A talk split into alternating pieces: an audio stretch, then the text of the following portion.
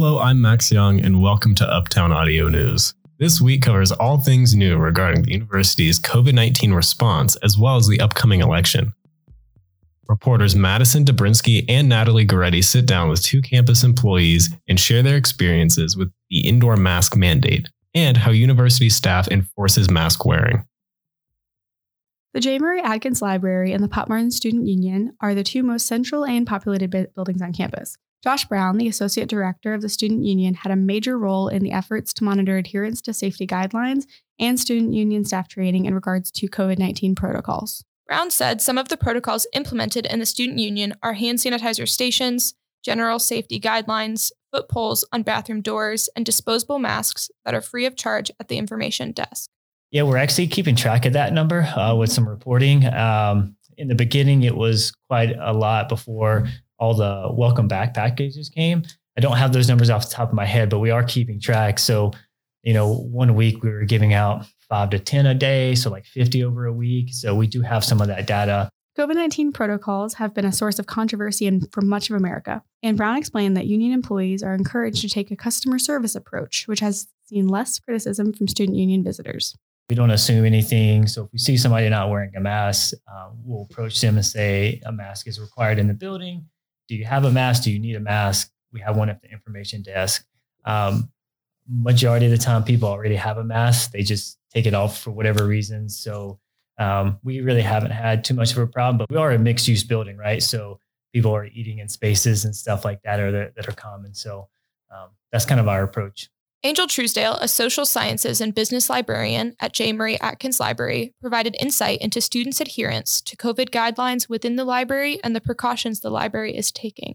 Our service desks have plexiglass up so that um, when users approach, there is a barrier between the staff and any of our, you know, staff's faculty or students that come up. Um, we do have our security guards that are posted at every entrance that checks to make sure that anybody who enters the building has on a mask. And we do have the security also patrolling throughout the building to kind of um, enforce and kind of maintain that people are keeping their masks on. We also just try to maintain any of our policies whenever we come across someone who's not compliant. So, staff and security have an information sheet that they can carry with them. So, if they do see someone without their mask, then they are asked to put the mask on. And we do try to hand them the information sheet just to kind of let them know that this is a rule we have for everyone and is, is for everyone's safety. To gain some students' insight, we conducted a survey over Google Forms that asked students about the consistency of mask wearing on campus. The sample size is small because of our limited ability to publicize the survey. Here's what we found 43.8% of respondents said that they wear masks most of the time, except for when they do not see anyone nearby. 37.5% of respondents said they wear masks all the time, except for when they are actively eating. 15.6% of respondents said they wear masks most of the time, except for when they're speaking to someone they consider to be in their inner circle. 3.1% of respondents said they only wear masks when the building or area directly enforces it. Hearing from two employees from two such populated buildings on campus shows the university's efforts to make campus safe. Campus is, you know, has very dedicated staff to create the safest environment possible. You know, everyone should be doing their part, washing their hands, wearing their mask, um, filling out their daily Niner health check. This has been Natalie and Madison from Uptown Audio News. UNC Charlotte experienced a recent rise in COVID 19 cases. After more than 350 confirmed cases on campus, and several clusters within residence halls, university officials are taking extra precautions to limit further spread of the virus. On campus testing has been expanded, infected students and faculty are being quarantined, and the wastewater of campus buildings are regularly checked for traces of the virus. Students are also required to complete daily Niner health checks online. Last week, the university released its calendar for the upcoming spring semester. Classes will begin on January 20th and operate in a hybrid fashion similar to this semester. However, classes will move fully online after April 3rd, the final day of spring break. Classes will end on May 5th. I'm Brandon Mitchell, Uptown Audio News. As of today, October 27th, there are officially six days until the 2020 presidential election. If you haven't already voted, it's not too late to cast your ballot and make your voice heard. Due to the COVID 19 pandemic, voting is a little different this year. The most straightforward voting options are voting in person and voting early in person in order to encourage social distancing and avoid long lines. Voting early in person is strongly encouraged. During the early voting period, individuals can register to vote and vote on the same day at any of the designated early voting locations in Mecklenburg County or in their home county. You will not need a photo ID to vote in the election if you are already registered to vote in North Carolina.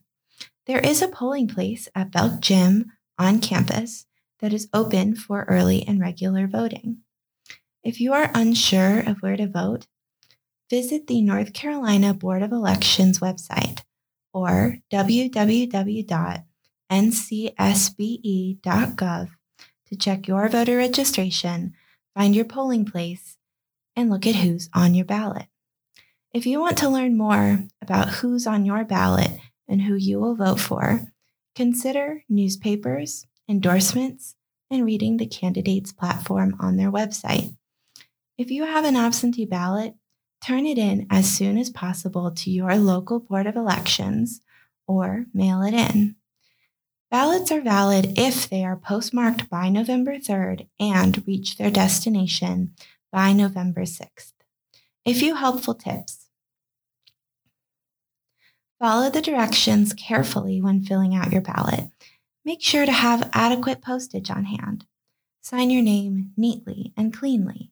Make sure to have a witness to sign your ballot and use a black ballpoint pen. If you would like to track your absentee ballot, go to northcarolina.ballottrax, B A L L O T T R A X dot net slash voter to get notifications when and if your ballot is accepted. Remember that even though this year is very focused on the presidential component of this election, there are several state and local elections that are also important. From president to judges to county commissioner, your vote matters. If you want to learn more about the Democratic tradition, go to the 49er Democracy Experience website or democracyexperience.uncc.edu, a dynamic, nonpartisan platform for learning about and engaging in civic life. I'm Audrey Wallace, Uptown Audio News. That's our show, and thanks so much for listening. Our network manager is Brandon Mitchell. Our assistant network manager is Christen Crumpler. Our show coordinator is Audrey Wallace. My name is Max Young. Take it easy.